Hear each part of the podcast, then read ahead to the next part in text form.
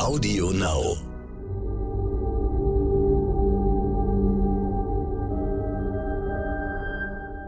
Es ist Dienstag, der 1. November. Hallo und herzlich willkommen zum Stern-Podcast Ukraine, die Lage mit dem Militärexperten und Politikprofessor Carlo Masala von der Bundeswehr-Universität München. Ich bin Stefan Schmitz vom Stern. Guten Morgen, Herr Masala. Einen schönen guten Morgen. Wir sehen ja in der Ukraine, dass dort Millionen Menschen keinen Strom haben, keine Heizung. Jetzt ist in großen Teilen Kiews auch noch die Wasserversorgung nach den russischen Angriffen ausgefallen. Können die Ukrainer den kommenden Winter unter diesen Bedingungen durchhalten? Es wird extrem schwierig, ähm, wenn nicht Hilfe von außen kommt um ähm, bei diesen Ausfällen sozusagen in der Grundversorgung der Menschen äh, zu helfen, wird es für viele Ukrainer und Ukrainerinnen extrem schwierig, äh, durch den Winter zu kommen. Ja, das ist ja ein Ziel der russischen äh, Kriegstaktik, genau diese Zustände zu erzeugen, um die Zivilbevölkerung zu demoralisieren. Wir haben ja bislang immer gesagt, die Reaktion auf diese Angriffe ist eher, dass der Widerstand noch größer wird. Aber jetzt, wo es wirklich irgendwie eine existenzielle Bedrohung wird, also wenn ich mir vorstelle, dass da Familien sind mit kleinen Kindern, die frieren und so, dass es dann auch irgendwie kippen kann. Es ist durchaus äh, so, dass es kippen könnte und äh, dass sich mehr Ukrainer und Ukrainerinnen wieder auf den Weg nach Europa machen könnten, um dem Krieg zu entfliehen. Allerdings, wenn ich das richtig sehe, sehen wir momentan noch nicht die Anzeichen dazu. Die Anzeichen sind eher, dass man äh, Widerstand weiter leisten will. Aber natürlich, es gibt bestimmte Punkte, an denen insbesondere Familien mit kleinen Kindern auch sicherlich aus einem Eigeninteresse heraus ähm, nicht mehr Widerstand leisten wollen, können sozusagen und dann möglicherweise die Ukraine verlassen werden.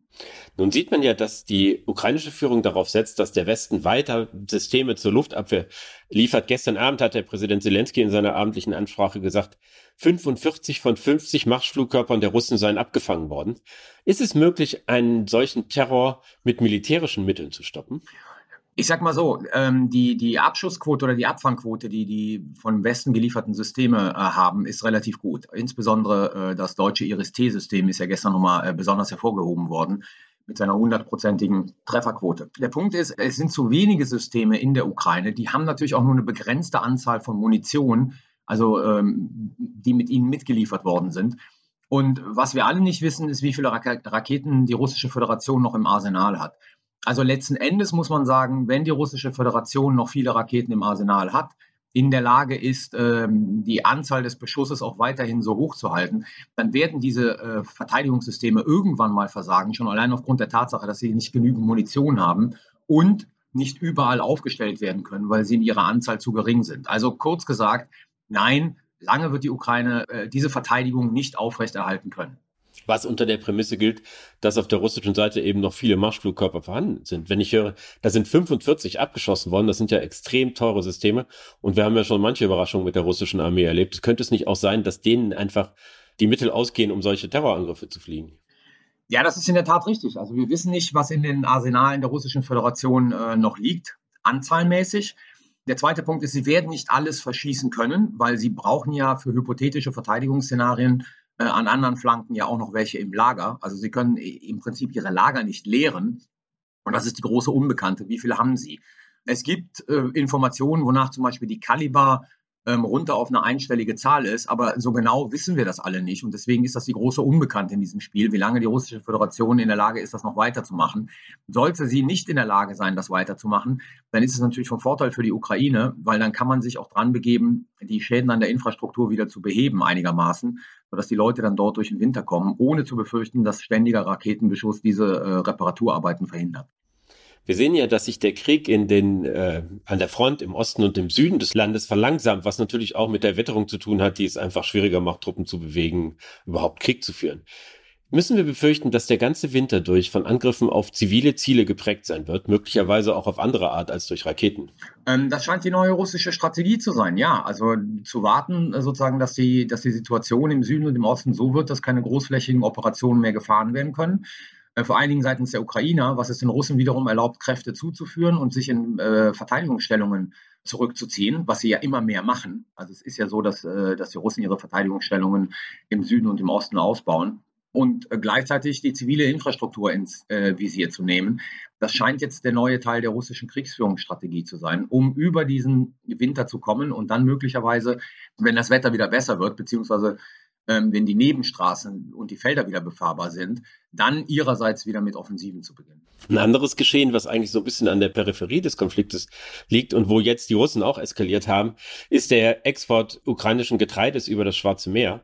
Da haben die Russen das äh, Abkommen dazu ausgesetzt und das damit begründet, äh, dass zivile Schiffe Drohnenangriffe gegen die Schwarzmeerflotte unternehmen könnten. Ist das realistisch oder ist das Unfug? Also zunächst einmal ist es so, dass Drohnen von überall aus gesteuert werden können. Da ist natürlich die Frage, woher die Kommandozentrale ist. Ich halte das aber für relativ unwahrscheinlich. Die Bilder, die wir gesehen haben von den Angriffen auf Sevastopol, deuten ja eher sozusagen auf äh, militärische Boote hin von denen halt auch Ziele anvisiert werden. Ähm, es ist mal wieder so, dass Russland muss darauf reagieren, dass Sevastopol angegriffen wurde. Militärisch sind sie momentan nicht in der Lage, ähm, also außer natürlich dem Beschuss der Infrastruktur, aber letzten Endes noch was anderes zu tun.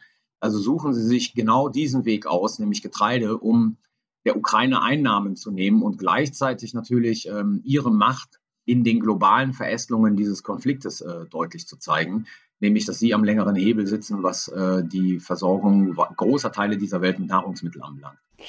Wobei man ja fragen kann, ob das so stimmt. Wir haben ja gesehen, dass die Getreidelieferungen beziehungsweise das äh, trotz der Aufkündigung des Abkommens weiter mit Getreide beladene Schiffe aus den Häfen auslaufen und äh, sich auf den Weg zum Bosporus machen. Ja, das ist in der Tat richtig, aber es ist natürlich sozusagen ähm, erstmal die Frage, wie geht die russische Föderation jetzt weiter vor, um äh, zu verhindern, dass Getreide weiter exportiert wird. Deswegen wissen wir nicht ganz genau, in welche Richtung das geht, aber es ist natürlich dieser Hinweis darauf, wir haben einen Hebel, der nicht nur der Ukraine schadet oder möglicherweise den, den westlichen Staaten, sondern der globale Auswirkungen hat. Und das ähm, versucht die Russische Föderation jetzt gerade wieder auszuspielen. Wobei im Streit um diese Getreidelieferungen ja auch immer entscheidend war, welches Bild die Parteien nach außen abgeben, welches Signal gerade an die ärmeren Länder damit verbunden ist, zum Beispiel in Afrika. Ist es da vorstellbar, mit Nahrungsmitteln beladene zivile Schiffe anzugreifen? Nein, es ist eigentlich nicht vorstellbar, aber in diesem Konflikt war einiges nicht vorstellbar, was nachher letzten Endes doch erfolgt ist. Und die Russische Föderation findet ja auch immer einen Spin, das so zu drehen, dass sie entweder damit nichts zu tun hat oder letzten Endes keine andere Wahl hatte. Und sie findet immer wieder Leute, die das glauben. Und darum geht es letzten Endes. Es geht um die Desinformation, es geht um die Täuschung, es geht darum, im globalen Süden den Eindruck erwecken zu lassen, dass die russische Föderation eigentlich, man nehme sie Putin reden, die den Europäern und den Amerikanern ja Kolonialismus vorwerfen, das richtet sich ja an die Länder des globalen Südens.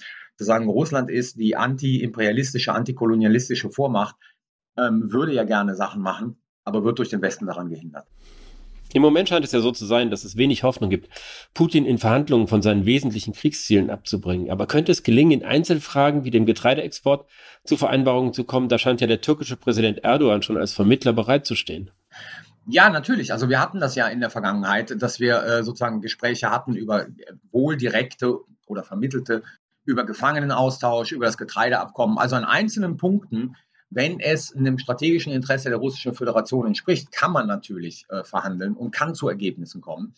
Die Frage ist dann halt, und das sieht man ja bei dem Getreideabkommen, wie belastbar sind die. Also Putin ist dafür bekannt, dass er Dinge unterschreibt und zusagt, die er nachher nicht hält. Die Frage ist, äh, wie weit kann er das noch betreiben, dass sich die Ukraine oder zum Beispiel ähm, westliche Staaten auf die, solche Teilabkommen mit ihm einlassen, wohlwissend, dass die äh, Halbwertzeit dieser Teilabkommen nicht unbedingt lang sein muss.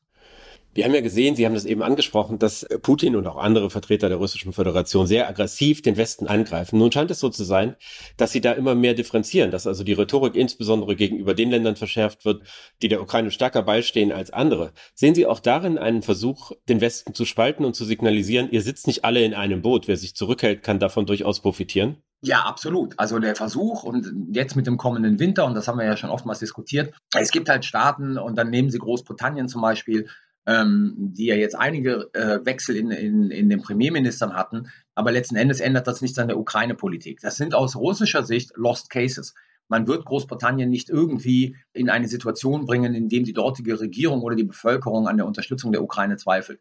Also kann man die hart und konfrontativ angehen, während andere Staaten wie die Bundesrepublik Deutschland, die Italiener, oder sicherlich auch andere Staaten äh, aus russischer Perspektive eher als Wackelkandidaten gelten und man da vorsichtiger umgeht, beziehungsweise nur bestimmte Aspekte äh, deren kollektive Ängste bespielt, wie bei uns Deutschen die Frage des, äh, des Einsatzes von Nuklearwaffen um hier auch natürlich ein Keil zwischen äh, die europäischen Staaten zu treiben. Und wir haben nächste Woche in den USA Zwischenwahlen, die ja sicherlich auch ein Punkt sind, an dem sich entscheiden wird, ob der Westen zusammenhält und in der Ukraine-Frage so die Position beibehält, die er bislang hat. Es ist ja schon erkennbar, dass die Republikaner, falls sie die Kontrolle über den Kongress gewinnen, äh, da zumindest mehr Fragen haben, als sie bis, als es bislang der Fall war.